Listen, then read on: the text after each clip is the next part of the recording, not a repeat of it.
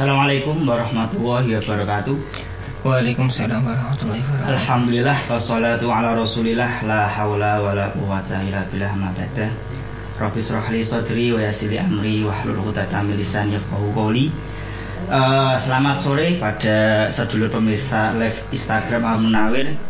Pada sore kali ini pada episode eh, ketiga Kulkes eh, kita akan membawakan tema besar yaitu sak madio sak dirmo eh, urip mau mampir ngombe. Tentu eh, para pemirsa semuanya sudah eh, tidak asing dengan istilah itu dan mungkin sudah paham apa itu artinya. Tapi pada sore kali ini kita akan eh, mengobrolkan isu tersebut dengan lebih segar. Dan pada sore kali ini eh, saya Rozak tidak sendirian karena ditemani oleh eh, bintang tamu kita Mas eh, Izzat Mas Iyad Ferdausi dia adalah eh, ketua atau direktur kompeten Mas? Ketua. Oh ya, istilahnya ketua kompeten tapi untuk masalah uh, bahasa Begaul kan kalau di luar namanya direktur. Jadi memang pada sore hari ini setelah pada episode pertama membahas tentang uh, istilahnya pendidikan dalam pesantren, kemudian episode kedua membahas tentang budaya pesantren, dan ketiga ini kita akan membahas tentang ekonomi pesantren bersama dengan uh, ketua kompeten Al Munawir. Ya, selamat sore Mas Izzat. Selamat sore.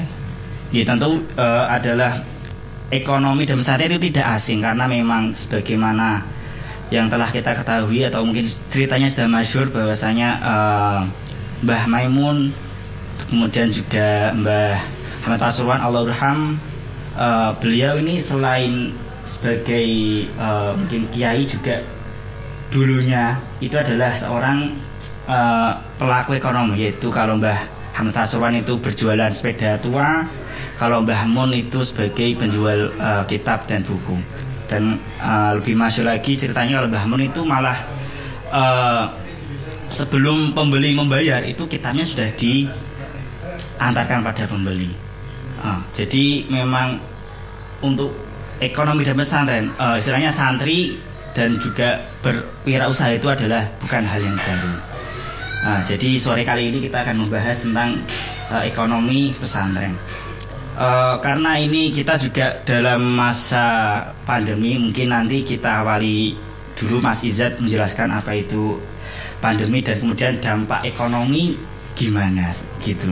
Monggo Mas Izzat. Eh, Assalamualaikum warahmatullahi wabarakatuh. Eh, kalau saya suruh menjelaskan pandemi ya eh, tentu itu bukan eh, kualifikasi saya. Nggih. Cuman untuk kali ini eh, kondisi seperti ini itu memang membawa dampak yang ke mana-mana, membawa dampak salah satunya dampak ekonomi. Nggih. Tapi yang kita ketahui bersama itu sebenarnya dampak pandemi itu hanyalah salah satu eh, dampak yang berakibat kepada ekonomi. Padahal ada juga kayak krisis pangan di daerah lain, krisis air dan krisis lain sebagainya, krisis energi, lingkungan dan lain sebagainya. Jadi memang sebenarnya ada banyak sekali hal-hal yang eh, secara nggak langsung atau bahkan secara langsung itu mempengaruhi kehidupan ekonomi di dunia di mana pun itu berada. Tapi untuk saat ini yang paling mendapat perhatian serius itu ya pandemi ini alias dampak kesehatan. Jadi sebenarnya ada banyak, cuman eh, apa namanya eh, fokus kita untuk saat ini ada di pandemi dan Iya. sebaiknya nanti ya kita harus fokus di eh, dampak-dampak yang lain untuk mengurangi masalah-masalah ekonomi. Kalau untuk dampak ke pesantren mas, Jadi terus ini karena kita memang eh, kita kan memang di circle pesantren jadi mungkin eh, pandemi ini tuh dampaknya kepada pesantren apa? Khususnya yang untuk dampak ekonomi itu seperti itu. Oh gitu. Eh, karena pesantren itu eh, santri-santri dikumpulkan menjadi satu di asrama, eh, itu akan sangat berdampak juga ketika ada wabah pandemi seperti ini. Jadi ketika ada satu santri yang terkena itu akan sangat dimungkinkan untuk menyebar. Jadi klaster itu ya. Hmm. Tapi ya kalau kita bisa ketat menjaga di benteng terdepan, supaya santri tidak terkena pandemi itu akan lebih baik. Dulu waktu uh, virus flu babi menyerang itu di pondok saya dulu juga sama uh, di di Jombang itu. Di Jombang. Hmm, itu uh, ya rasanya serem juga karena banyak dari teman-teman itu yang kemudian dikarantina di sekolahan, di kelas-kelas dikosongkan seperti itu dan uh, mereka seperti bangsal-bangsal di rumah sakit. Jadi ya sebisa mungkin kalau di pesantren itu uh, ya kita cegah di pintu masuk dari mana pandemi ini bisa masuk itu. Tetapi untuk saat ini kan di Krapia itu uh, virus ini akhirnya memaksa pesantren-pesantren untuk memulangkan santri-santrinya seperti itu. Ya itu jadi yang uh, sekarang Krapia tambah sepi seperti itu kalau dilihat dari uh, mata biasa seperti itu. Jadi uh, karena Krapia itu mungkin santri-santri uh, pada masih di rumah, kemudian juga mempengaruhi pada itu ya mungkin uh, kan selaku jaringan ini adalah ketua komandan jadi mungkin uh, bisa lebih tahu uh, apa apakah itu berdampak ekonominya pada pesantren itu sendiri. Ya. Kalau untuk uh, sendiri, Ji. karena memang ruang lingkupnya itu mencakup daerah ya, uh, pandemi ini memang sangat uh, berdampak sekali karena uh, ya pandemi ini akhirnya memaksa santri-santri untuk pulang ke kampung halaman uh, dan otomatis santri itu akan sangat berkurang hadirannya di Krapia. Jika setiap sore itu uh, biasanya kita bisa lihat santri berlalu-lalang di jalan. Sekarang itu sepi, tetapi ya udah berangsur-angsur pulih.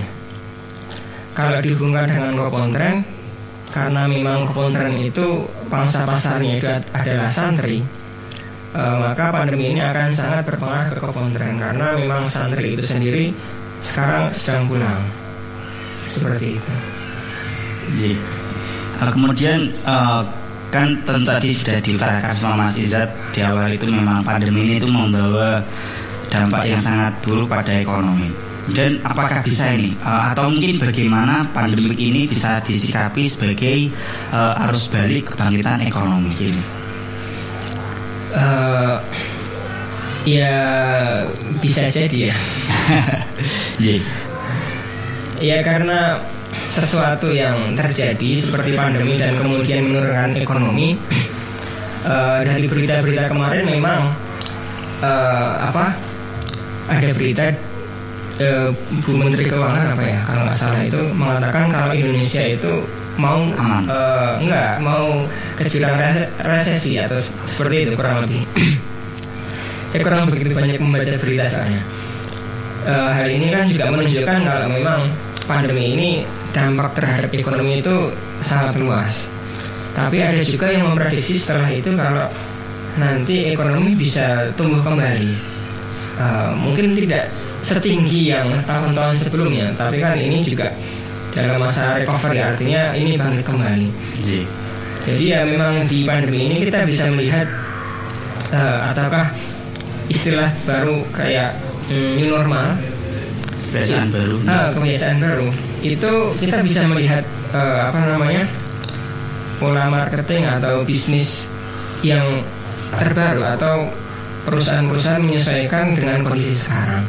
Di jalan-jalan itu mulai terlihat perusahaan-perusahaan itu marketingnya turun ke jalan. Salesnya turun ke jalan padahal kalau dulu itu uh, nggak sampai segitunya. Ada yang contohnya kayak perusahaan pizza itu sampai turun ke jalan ya, di jalan itu ya. uh, pinggir uh, buka stand di pinggir jalan di lampu merah dan perusahaan makanan yang lain juga ada.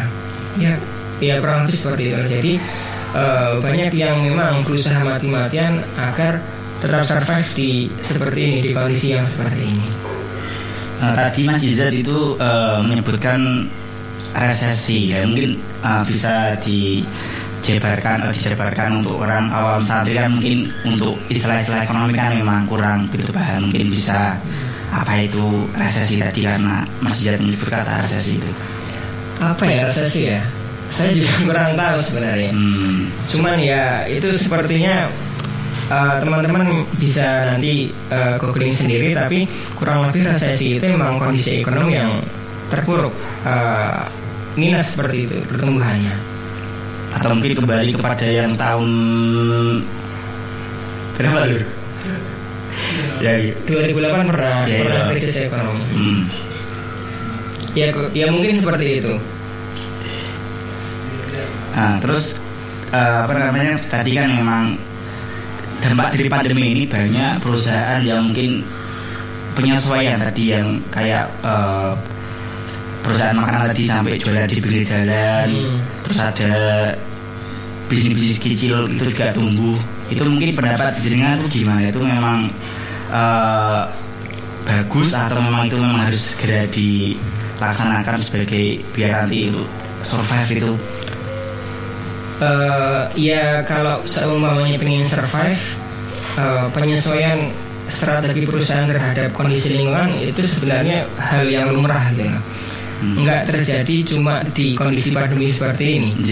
tetapi di kondisi-kondisi yang lain ketika uh, masa kesulitan keuangan ataukah uh, kesulitan apa pun itu memang harus diatur atau disesuaikan dengan konteks yang ada saat ini jadi kalau sekarang ini uh, memang bisa dikatakan orang-orang survive apa ya survive uh, berjuang untuk tetap survive. Yeah. Ada yang seperti tadi contohnya tetap eksis, uh, ya. tetap eksis uh, biarpun rugi tapi tetap hidup gitu loh perusahaannya.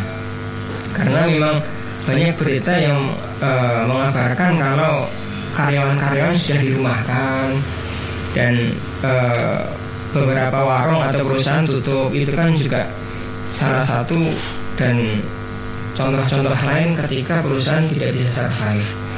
Tapi ketika mereka mau survive, mereka memang harus berjuang benar. Yang tadinya di restoran pizza itu memang eh, warungnya itu kedainya itu pernah dengan AC yeah. sekarang mereka harus berpanas-panasan turun ke jalan ya itu harus dilakukan kalau memang mereka ingin survive ada juga teman-teman uh, yang jualan online itu juga harus survive juga mereka banyak menawarkan promo.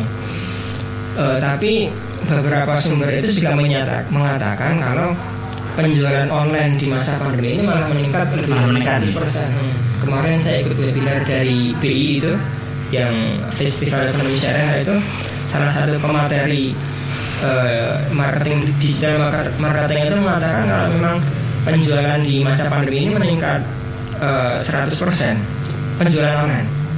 Ada juga uh, eh, HR atau apa namanya personalia atau mungkin ya human resource dari sebuah perusahaan itu mengatakan kalau lamaran pekerjaan di masa pandemi ini malah meningkat.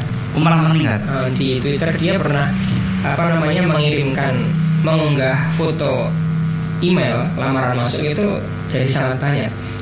Jadi memang banyak yang berusaha untuk survive di kondisi-kondisi seperti ini. Tidak cuma perusahaan kecil tapi perusahaan besar juga seperti itu.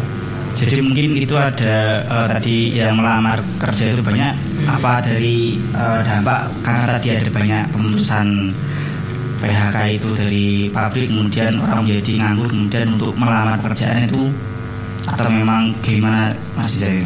Uh, ya itu bisa juga. J.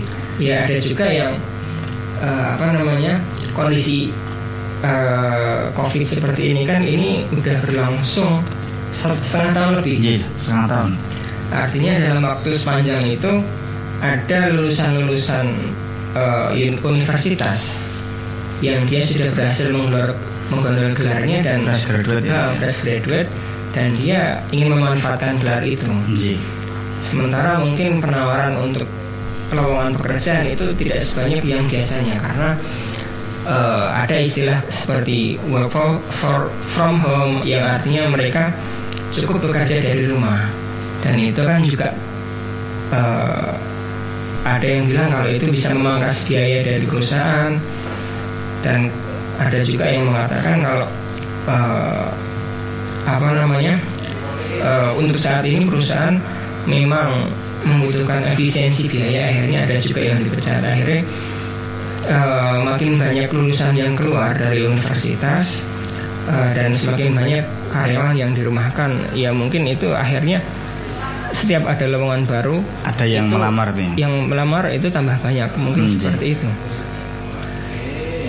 Kemudian untuk uh, kalau dikatakan kooperasi seperti perusahaan mas ya hmm. ya ini untuk uh, kooperasi yang anda pimpin saat ini itu apakah juga uh, mengalami dampak dari pandemi ini sendiri mungkin dari uh, penurunan omset atau mungkin ada juga pemecatan dari karyawan untuk uh, memangkas biaya operasional tentunya kan juga tidak berkurang. Hmm. Kalau untuk sisi omset itu jelas menurun. Oh iya, karena memang santri banyak yang pulang nah, ya. Karena memang uh, apa namanya konsumen atau pangsa pasar terbesar Keponteran itu santri kerap ya. Nji. Baik itu Alim Asem atau Al Munawir. Sedangkan mereka saat ini dipulangkan uh, meskipun sekarang sudah berangsur-angsur pulang ke pondok tapi akses mereka ke luar pesantren itu juga dibatasi akhirnya ya mau tidak mau omset uh, keponteran sendiri turun ya bisa sampai 40 sampai 70 persen untuk ya beberapa unit usaha atau untuk keseluruhan ya kurang lebih seperti itulah uh, karena kita juga ada tiga unit usaha uh, dulu malah awal-awal pandemi itu kita sempat menutup toko kurang lebih 1 sampai 2 bulan. Toko itu yang uh, minimarket. Oh, minimarket itu hmm. ya. Yang menyediakan kebutuhan sehari santri. Hmm. Hmm. Kalau JNI masih tetap jalan. Kalau toko kitab malah uh, dulu waktu pandemi hampir tutup juga. Lebih lama dari toko kurang lebih. Karena memang uh, santri dipulangkan. Waktu itu juga ada uh, apa kabar kalau program Ramadan itu juga ditiadakan. Ya program ha. kegiatan PKR itu ya. Iya. Kan soalnya kan biasanya kalau Ramadan itu ada program Ramadan dibuka untuk umum. Tapi waktu itu untuk program Ramadannya sendiri itu mau diadakan atau tidak itu belum ada keputusan. Tapi akhirnya program Ramadan pun diadakan tapi untuk kalangan internal dan lebih banyak uh, dibuka akses untuk umum tapi selalu, uh, melalui online. Oh iya pengajian secara hmm. virtual itu ya. Jadi ya toko kitab karena memang santri itu banyak yang pulang akhirnya yang menjaga toko itu pun juga kita pulangkan juga. Hmm. E, karena beberapa pengurus itu memang berasal dari kalangan santri dan komplek itu memulangkan santrinya akhirnya uh, kebutuhan SDM untuk mengelola keponteran pun sangat berkurang gitu. Oh iya. Pengurus yang tinggal di Jogja juga tinggal beberapa bisa dalam hitungan hari, eh, hitungan jari. Akhirnya ya untuk SDM itu memang berkurang sekali. Uh, juga untuk keuangan ya kita siasati kita uh, apa namanya kita inginlah uh, apa namanya mempertahankan karyawan juga bagaimanapun caranya Ya karena memang ini bukan salah dari karyawan dan bukan salah dari Koponteran sendiri karena memang ini, ya. hmm, memang keadaannya seperti itu ya kita nggak mau uh, merumahkan atau memecat karyawan dengan kondisi seperti ini. Ya sebisa mungkin kita pertahankan. Ya kemarin meskipun kita tutup satu dua bulan minimarket itu ya tetap kita kasih gaji mereka. Ya meskipun nggak full 100 seperti oh, iya. seperti yang uh, biasanya. Cuma ya itu uh, ya ikhtiar kita sebagai pengurus untuk uh, apa namanya menjaga supaya karyawan juga tetap sehat gitu kan uang itu mungkin bisa untuk membeli vitamin dan lain sebagainya. Jadi.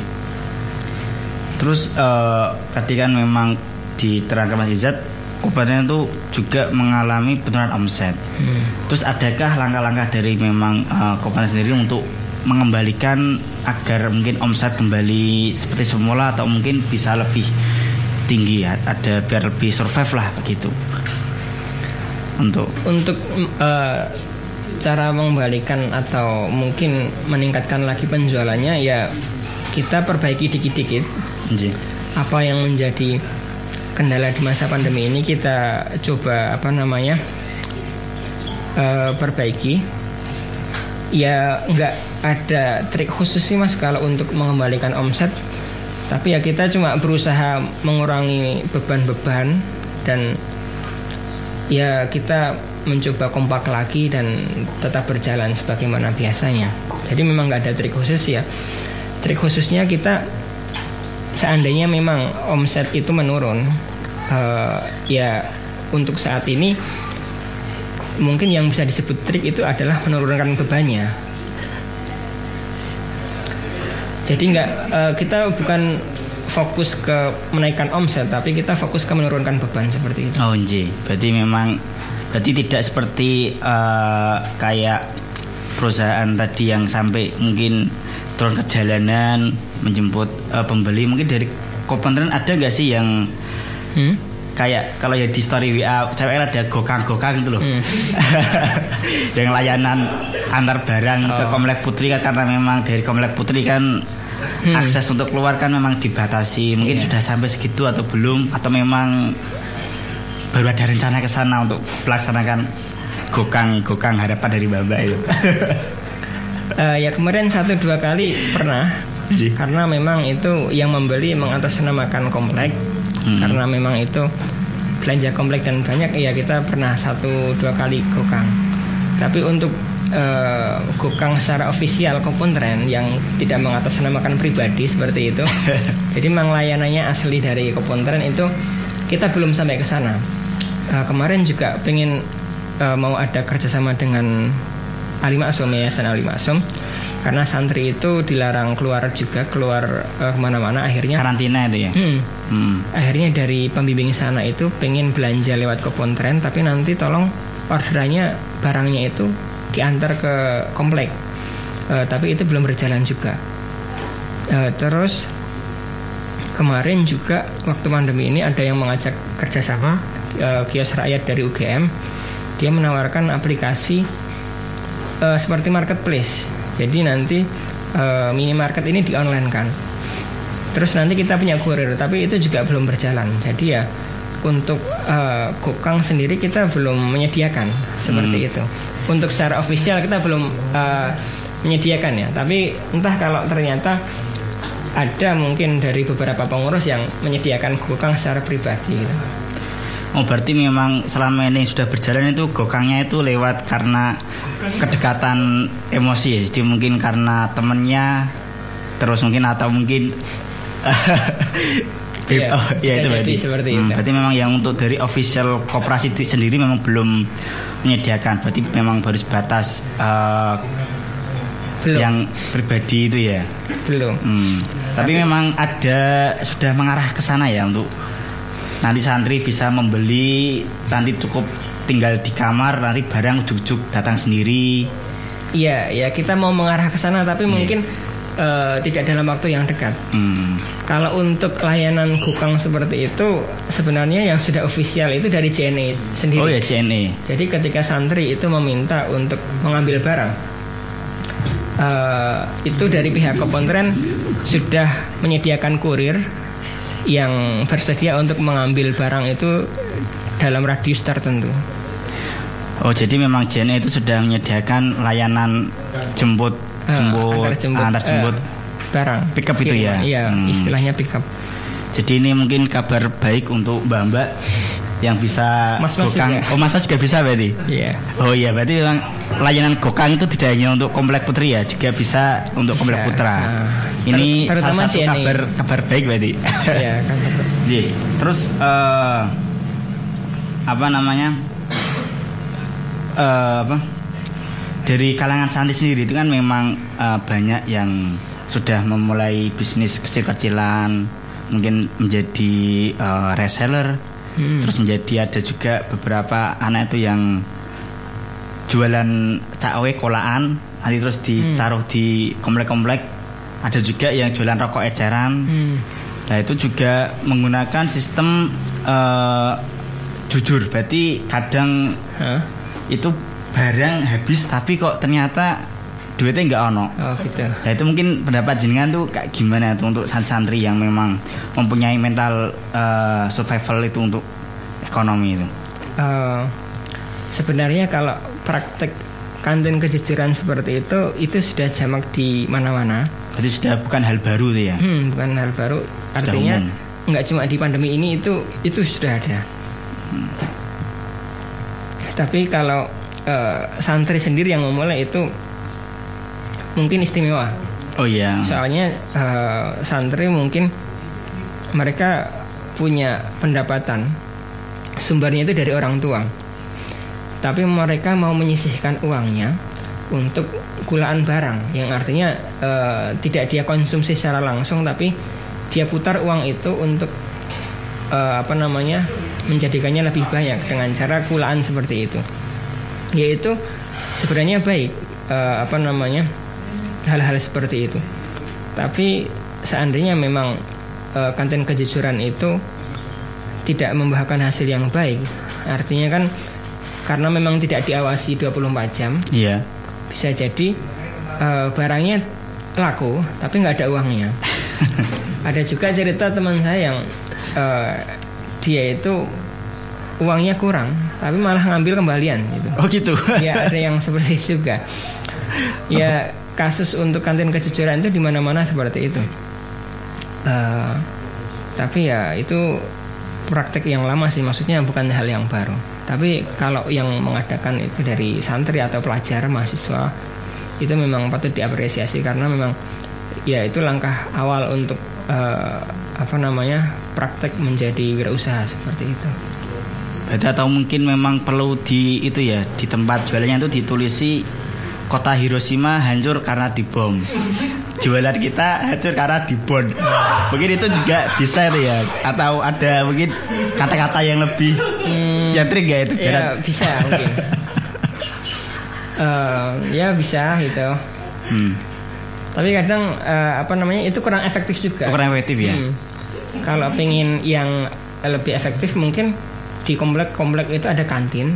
Hmm. Uh, mungkin teman-teman bisa jadi uh, seller di situ, uh, bisa apa namanya nitip jualan di situ itu karena ada yang menjaga dari penjaga kantin itu ya barang hilang dan uang hilang itu akan sangat terjaga seperti itu. Jadi mungkin karena memang ada pengawasan, jadi orang mau ngebon itu agak sungkan mungkin. Iya, agak sungkan. Hmm, iya.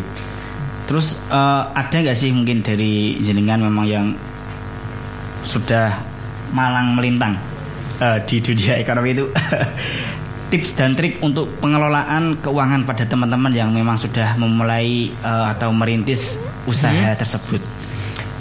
Uh, kalau saya sendiri kan juga sebenarnya pengalaman saya nggak begitu banyak. Yeah. Saya juga tidak punya pengalaman merintis usaha juga. Ya di Koponter ini bisa dikatakan pengalaman pertama mengelola uh, perusahaan seperti itu, mengelola usaha.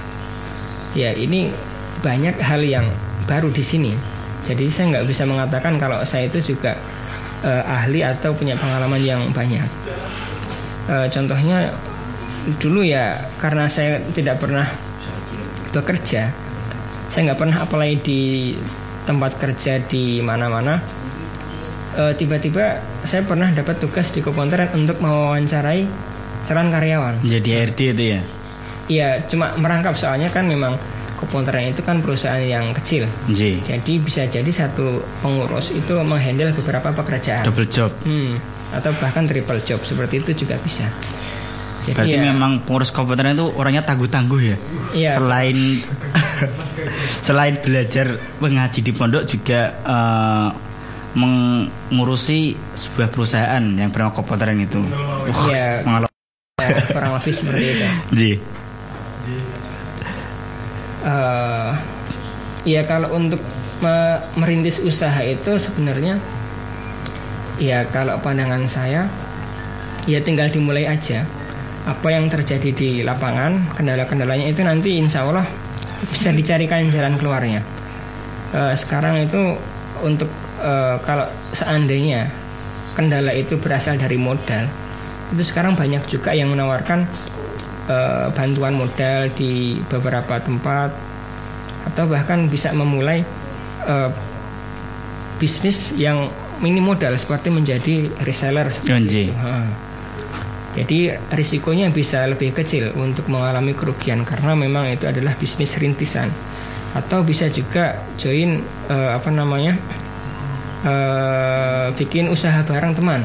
Jadi risiko yang ditanggung itu malah dibagi bukan ditanggung sendiri. Nji. Itu bisa lebih aman itu ya um, lebih aman tapi ya e, kalau kata Bob Sadino itu perusahaan yang usaha yang baik itu bukan usaha yang direncanakan tapi yang dijalankan jadi kebanyakan orang takut untuk memulai usaha karena memang e, mereka takut risikonya duluan ataukah mereka terlalu banyak rencana-rencana. Terlalu mikir berarti ya? Terlalu mikir. Itu ya apa namanya akhirnya nggak jalan juga. Hmm.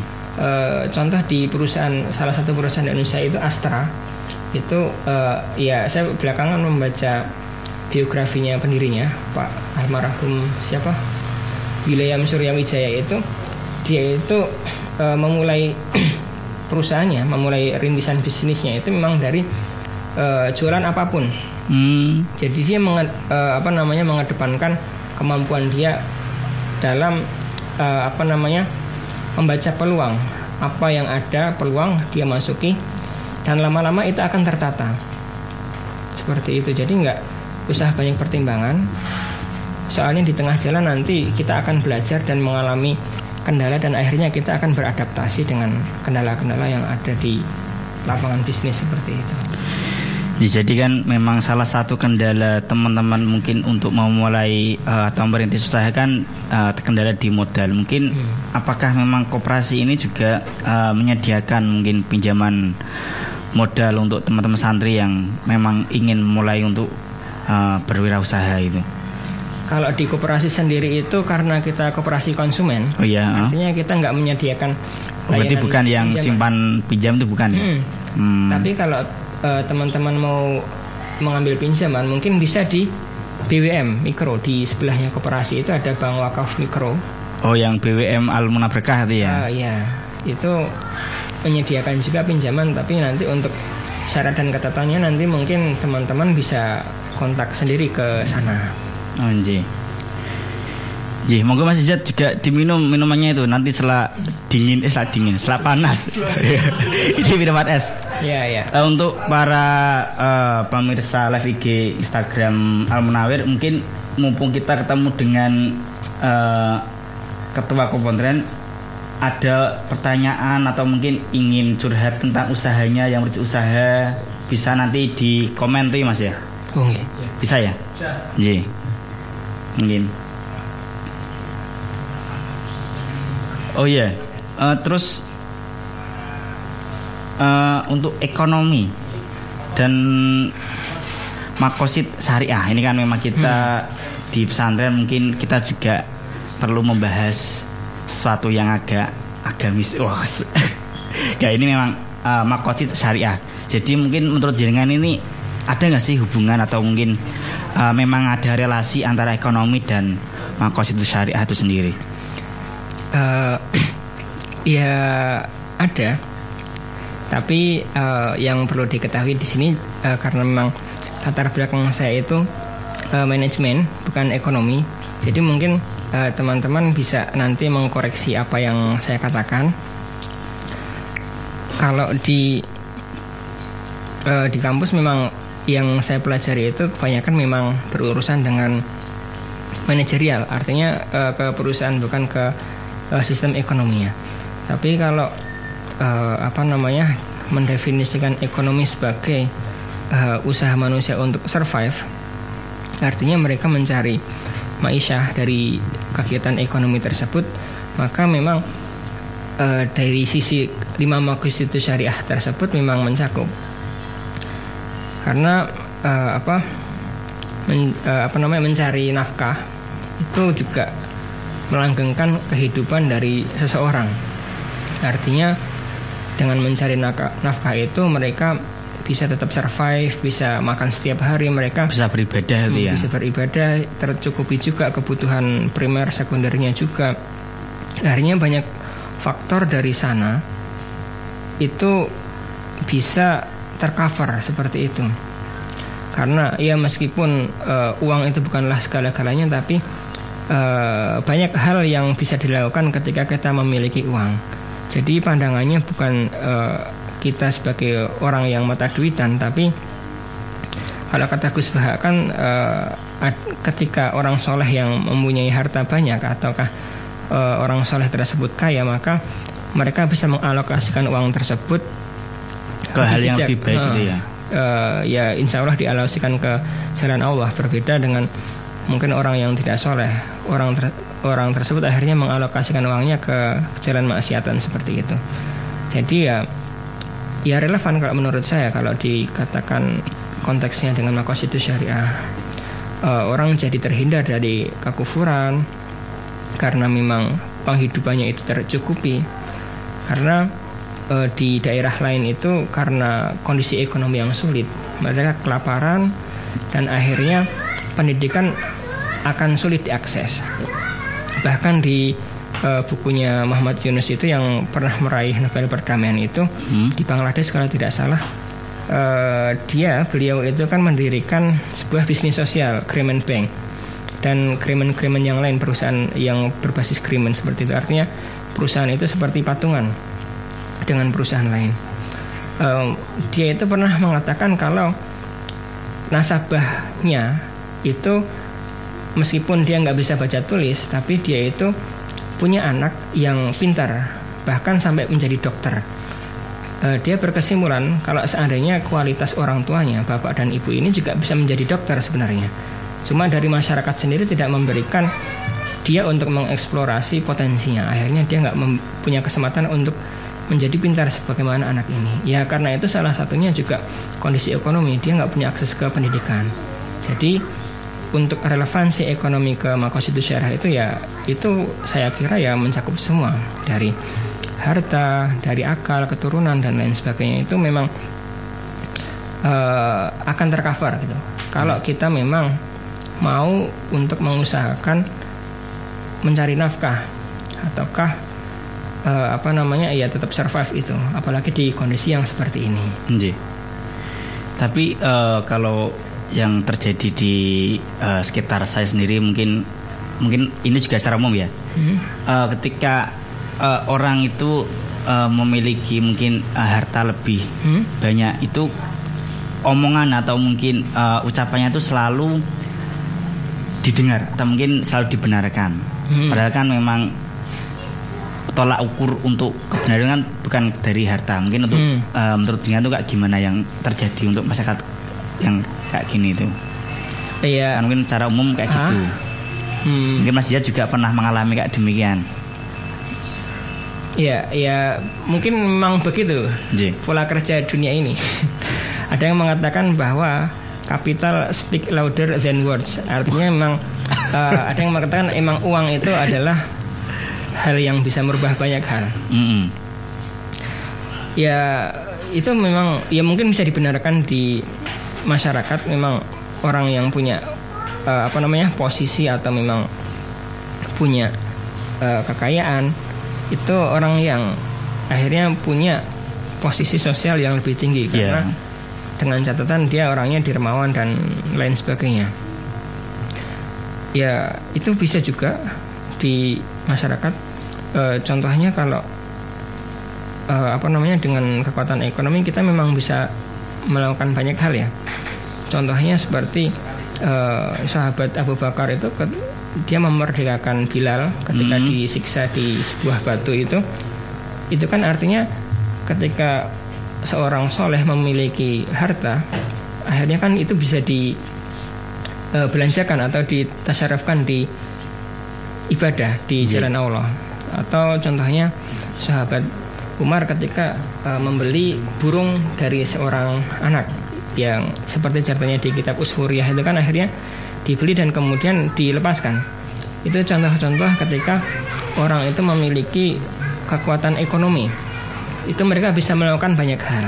Yeah. jadi kalau uh, apa namanya kekuatan itu kekuatan ekonomi itu akhirnya dipraktekkan di masyarakat untuk membantu banyak orang. Akhirnya apa yang diomongkan uh, atau mungkin yang dikatakan oleh orang itu akan didengar juga karena mereka punya pengaruh yang besar di masyarakat. Seperti J. itu yaitu gambarannya uh, mempergunakan kekuatan dengan bijak. Tapi ya mungkin contoh-contoh yang lain akan lebih banyak seperti itu. J.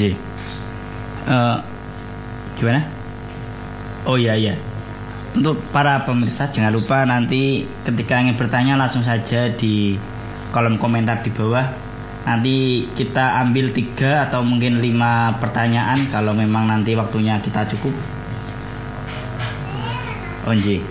Uh, terus uh, tadi saya Hmm? juga uh, masuk ya tadi yang memang ketika kita mempunyai harta lebih mungkin Hmm? kita bisa karena kita memang di backgroundnya santri mungkin bisa Hmm. menggunakannya lebih bijak. Saya juga teringat cerita dengannya ceritanya Usman bin Affan itu Hmm. yang memang beliau itu membeli sumur dan sampai sekarang itu memang sumurnya kan masih Hmm. ada di sana Nah, itu itu ya. salah satu contohnya juga. Ji. Tapi kan memang eh, kalau menurut jenengan apakah eh, gimana ya? Bahwa kan untuk harta itu kan bukan segalanya. Hmm. Ji. Tapi kita memang kalau tanpa harta ya kita nggak bisa apa-apa itu. Ya, tapi kan memang eh, kalau menurut jenengan itu apakah eh, harta itu sebagai eh, tolak ukur penilaian manusia atau mungkin ada penilaian manusia itu yang lebih cocok lah gitu. Eh, kalau menilai manusia itu ya kita akan sangat eh, bias artinya akan sangat keliru ketika kita menilai manusia dari dari satu sisi Ji. Kalau di literatur ekonomi itu dijelaskan kalau manusia itu adalah homo economicus artinya ma- manusia memiliki sifat rasional sifat rasional di sini itu didefinisikan kalau manusia itu suka memaksimalkan manfaat yang akan dia peroleh artinya dia ingin menggunakan modal sekecil-kecilnya untuk Mhm. mendapatkan untung yang sebesar-besarnya Hmm. ketika dia dihadapkan dua pilihan pilihan A dan B maka dia akan contohnya dia se- seperti itu contohnya dia dihadapkan pilihan A dan B dia akan menimbang untung dan rugi pilihan A dan B itu mana manfaat yang lebih besar Ji. atau manfaat yang sama Dengan- tapi memiliki risiko yang lebih, Lebih kecil. Nah, itu contohnya itu asumsi dasar eh, ketika manusia disebut manusia rasional atau homo- homo economicus. Tapi ada juga yang mengkritik itu bahwa manusia itu akan sangat keliru kalau dipandang dari satu sisi saja. Eh, ada yang mengatakan seperti di bukunya Prof. Sri Edi Suasono itu kalau manusia itu lebih cocok disebut sebagai eh, homo ethicus, artinya dia memiliki nilai-nilai afeksi atau emosional, sosial dan lain sebagainya. Jadi tidak cuma masalah untung dan rugi. Jadi menilai manusia dari sudut pandang bahwa manusia itu hanya suka harta itu ya salah juga. Buktinya eh, seandainya memang manusia itu suka harta, maka lembaga-lembaga atau bangunan-bangunan yang ada di sekitar kita itu artinya bangunan-bangunan yang hanya mencari untung dan rugi. Buktinya kan kita juga ada masjid, ada yayasan, lembaga sosial yang itu juga tidak hanya mencari harta, tapi kita juga eh, apa namanya memandang bahwa di sana ada aspek-aspek sosial. Jadi manusia itu tidak bisa disebut sebagai makhluk satu dimensi, tapi multidimensi seperti itu. Jadi nggak cuma dari harta. Jadi memang untuk eh, tolak ukur penilaian manusia itu tidak bisa dipandang dari satu sisi ya. Hmm. Karena memang manusia itu memang multidimensi tadi yang memang sudah diutarakan sama Mas Izat. Hmm. Oke, ini sudah masuk pertanyaan dari para pemirsa live Instagram Amunawir. Ini ada pertanyaan Mas Izat Hmm. eh, dari para pemirsa. Bagaimana cara menghadapi eh, penyakit was-was? Was-was apa ini? Was-was punya utang atau was-was apa ini kok kayaknya masih kurang apa? Oh, penyakit insecure. Gimana nih? Mau ditanggapi bagaimana cara menghadapi eh, atau mengatasi penyakit was-was? Was-was dalam fikih mungkin atau mungkin was-was Gimana ini para yang ingin bertanya bisa diperjelas kembali. ya ini kan memang eh, pada episode ketiga ini kita membahas eh, kurang lebih eh, tentang ekonomi dan pesantren. Jadi kalau was-was Ji. Jadi mohon eh, untuk para pemirsa yang bertanya kita mungkin lebih ke tema ekonomi dan eh, pesantren untuk atau mungkin niaga karena Oh ya mungkin ini Mas Izat bisa nih di enggokkan, eh dienggokkan, Ya, apa ya? dibelokkan. ya ini bagaimana cara menghadapi penyakit was-was dalam niaga? Mungkin ini was-was di utang rek apa duwe apa mungkin? Atau mungkin ini was-was untuk memikir tadi yang dikatakan Bob Sadino kan usaha yang bagus adalah usaha yang dijalankan bukannya Hmm. direncanakan. Nah, ini mungkin pertanyaan dari itu mungkin. Eh, ya karena memang pertanyaannya kurang spesifik ya Ji. saya mungkin ya sepenangkapannya aja. Ji, ya. Ya kalau was-was dalam berwirausaha itu ya mungkin itu hal yang eh, wajar bagi semua Hmm. orang. Kita akan kebingungan menentukan mana usaha yang cocok dengan kita. Dengan style kita tuh ya. Style kita ya. Ya kalau bagi saya sendiri sih ya itu tinggal dijalankan aja. Hmm. Nanti di tengah jalan kalau eh, merujuk di cerita-cerita pengusaha yang lain itu nanti di tengah jalan mereka akan menemukan Solusi itu ya, solusi, solusi. atau pola bisnis yang cocok dengan mereka. Hmm. Eh, barang apa yang cocok, eh, apa namanya, strategi apa yang cocok. Jadi memang itu harus dimulai de- dari langkah ci- kecil seperti itu. Ya meskipun itu was-was, tapi kalau itu dijalankan terus-menerus, eh, kalau di eh, kalau katanya Prof eh, Renat Kasali itu, ketika seseorang melakukan sesuatu hal yang baru, eh, itu mereka mungkin akan ragu awalnya, seperti was-was tadi. Tapi eh, dengan berjalannya waktu ketika mereka terus melakukan hal itu, mereka konsisten istiqomah, akhirnya akan terbentuk eh, sebuah pola, eh, entah itu di fisik kita, di eh, apa namanya kalau dari Pro- Prof Renat Kasari itu menggambarkan akan terbentuk jaringan otot yang namanya myelin. Hmm. Jadi itu akan semakin membuat kita lihai untuk melakukan hal tersebut. Artinya meskipun itu hal yang ragu, meragukan atau hal yang tidak ahli karena kita memang baru pertama kali ketika itu dilakukan terus-menerus maka badan kita Body eh, suspect atau jadi apa? Badan kita itu akan beradaptasi Beradaptasi. terhadap pola atau Oh, eh, kegiatan itu akhirnya Hmm. lama kelamaan menjadi ahli ya seperti yang dikatakan orang-orang eh, lama-lama akan terbiasa seperti itu Berarti terbentur, terbentur, terbentur, terbentur, kemudian terbentuk itu ya. Iya. Wah. ya kurang ya itu seperti itu Oh iya. Berarti memang kata kuncinya itu kita harus eh, mulai dulu aja. Hmm. Untuk mungkin nanti Mulai kita mulai jalan eh mulai jalan. Kita mulai aja dulu. Ketika nanti ada mungkin problem di tengah jalan mungkin kita bisa menemukan solusinya gitu ya. Yang penting kita memang mulai dulu. Hmm. Iya. Iya, kita mulai dulu aja. Kata kuncinya itu untuk pertanyaan pertama. Terus untuk pertanyaan kedua sudah masuk eh, ini mas. Bagaimana cara menghadapi quarter life crisis? Uh, ini katanya yang pertanyaan ini agak apa ini? Masih dalam masa pencarian jati diri mungkin.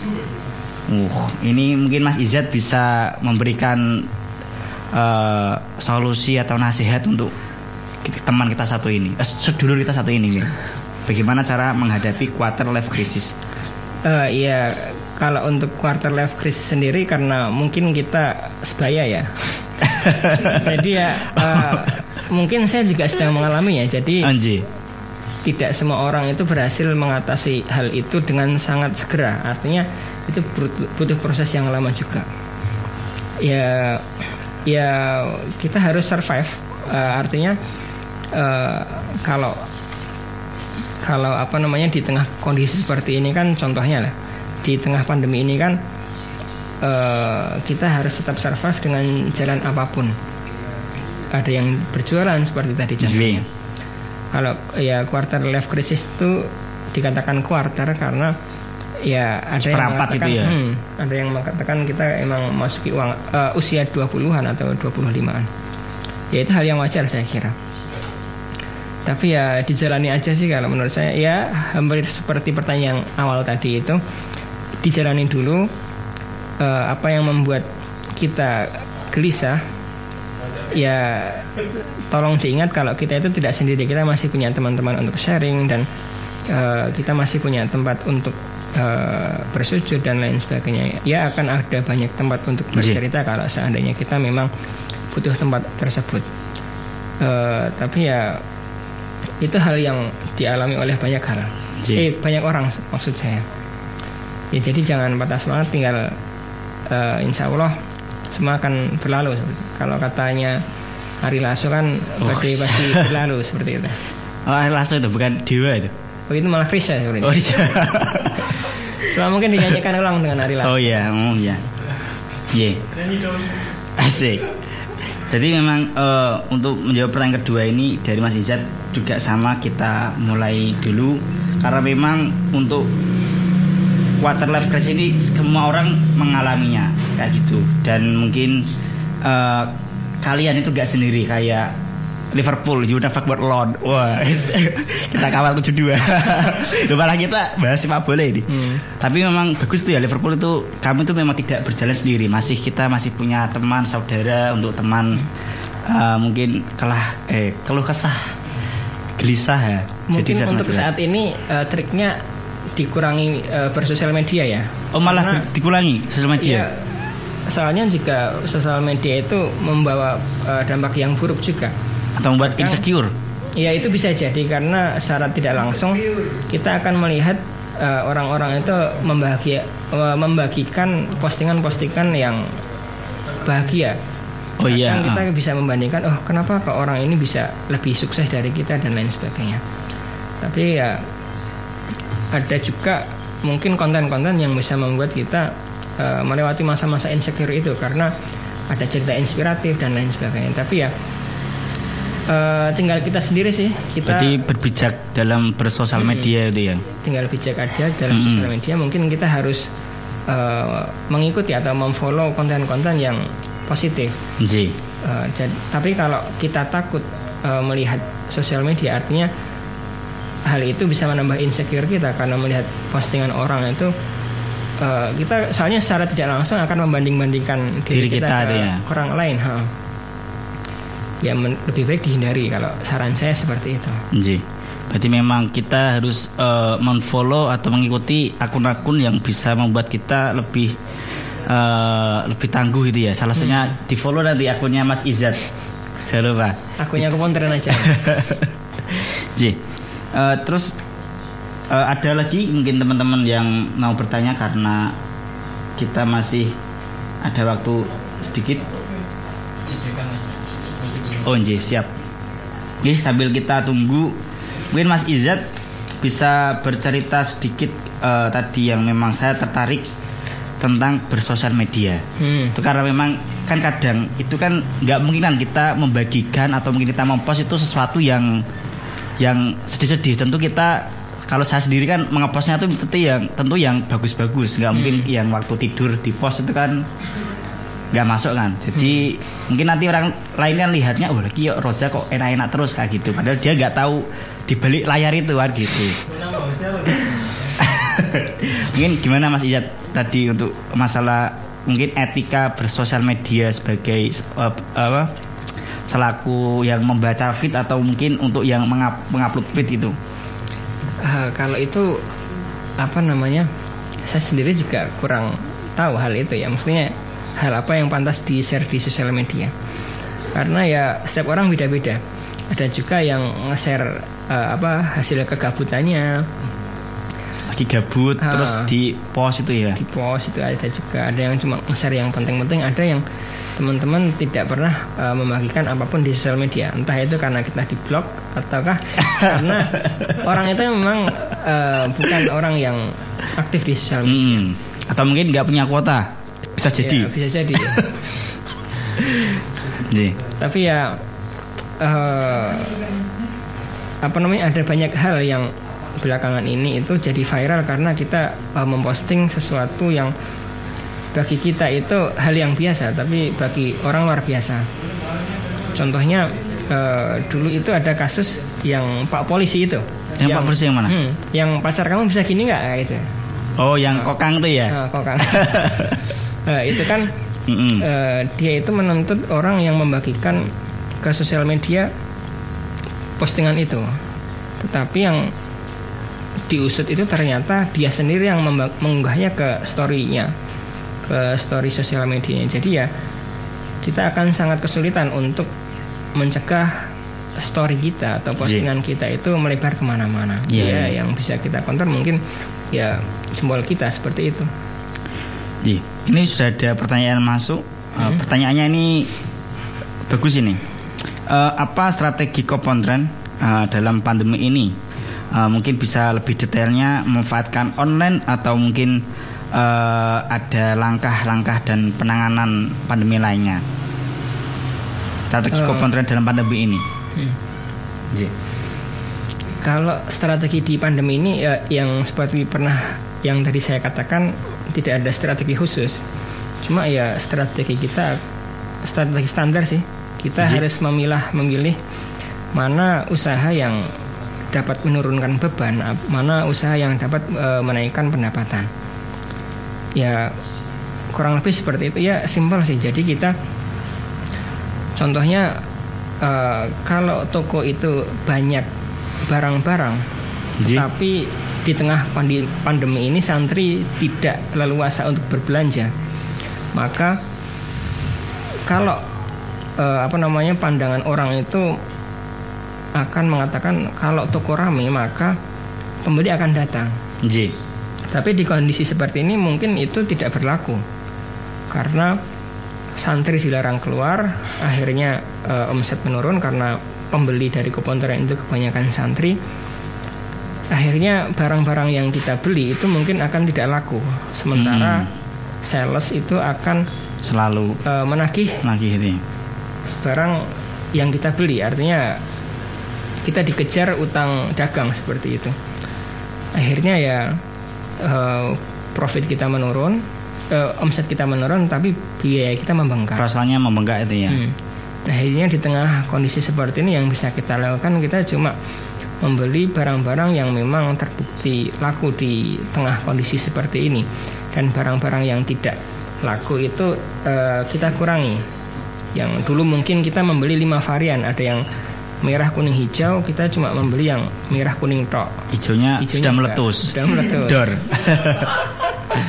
Oh, iya. ya seperti itu contohnya. Hmm. kita mungkin membeli yang kemasan kecil sedang dan besar kita cuma membeli yang ukuran sedang aja ya kurang lebih seperti itu jadi ya untuk strategi khusus kita tidak ada sih karena ya sebenarnya di Kopontren ini kan lahan untuk belajar bisnis. Oh, Artinya oh, iya. kita belum bisa pure terjun di dunia bisnis untuk saat ini karena kewajiban kita datang ke Kerapia di sini adalah uh, untuk mengaji dan untuk uh, apa namanya berkuliah.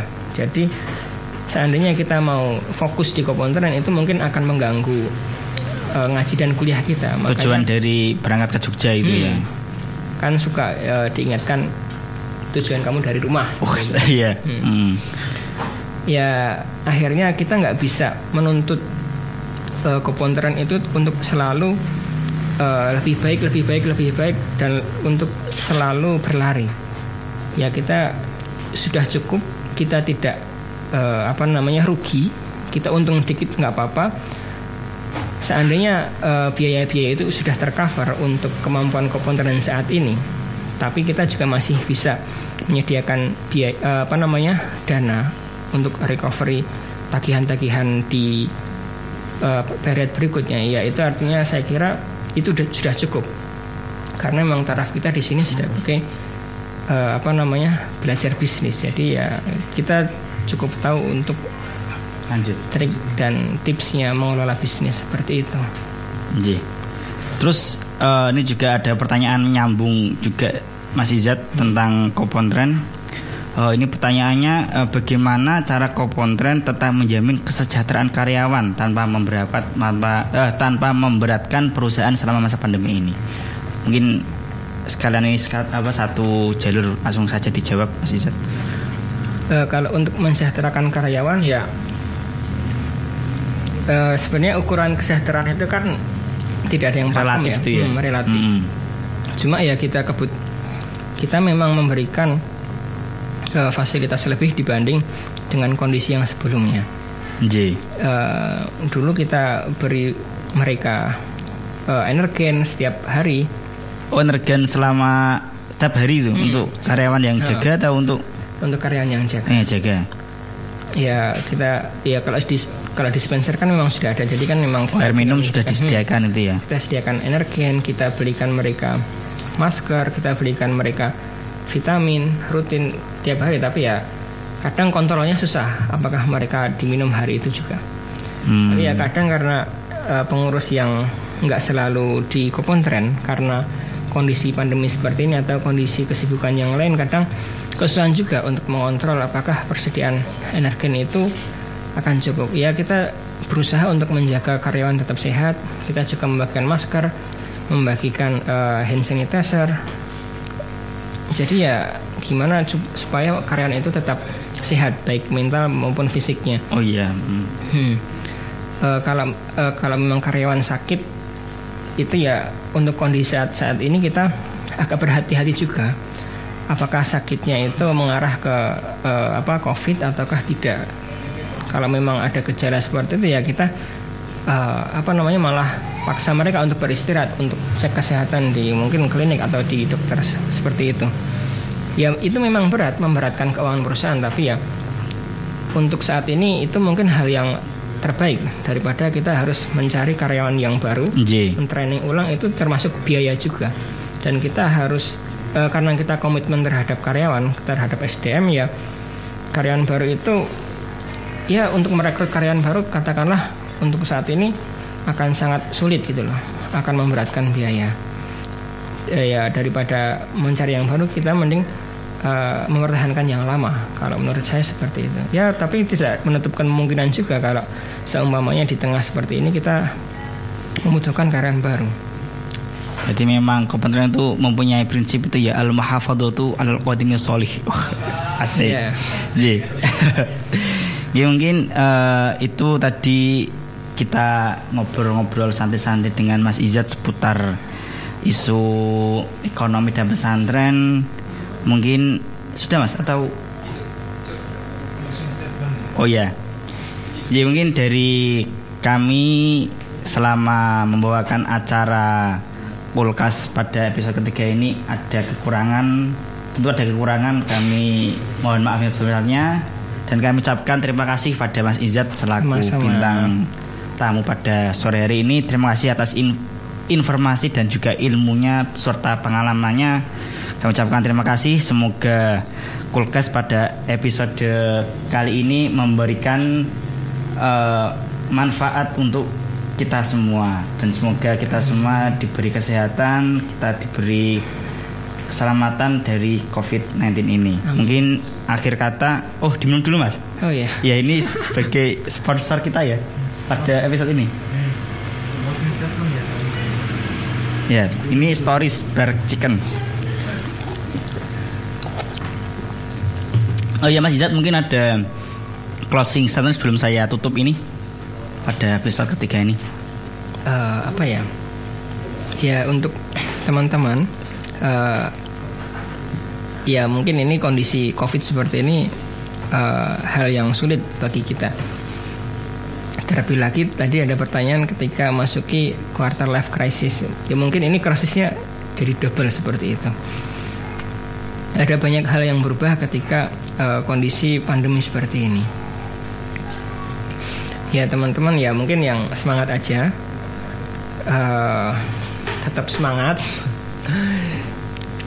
Tapi ya mungkin bagi yang santri-santri yang terbiasa kumpul di komplek dengan teman-temannya, ketika kondisi seperti ini pulang ke rumah mungkin akan jadi hal yang sangat sulit karena biasanya mereka bisa ngerumpi, bisa mengobrolkan banyak hal dan ketika di rumah mereka uh, katakanlah kehilangan itu.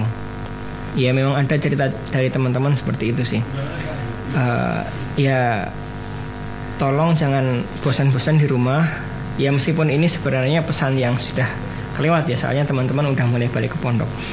Tapi jika uh, hal itu terjadi kembali, maksudnya teman-teman kembali ke rumah uh, itu jangan bosan-bosan juga di rumah karena ada orang tua, ada saudara sanak saudara kita karena kita mungkin nggak akan mondok untuk selamanya.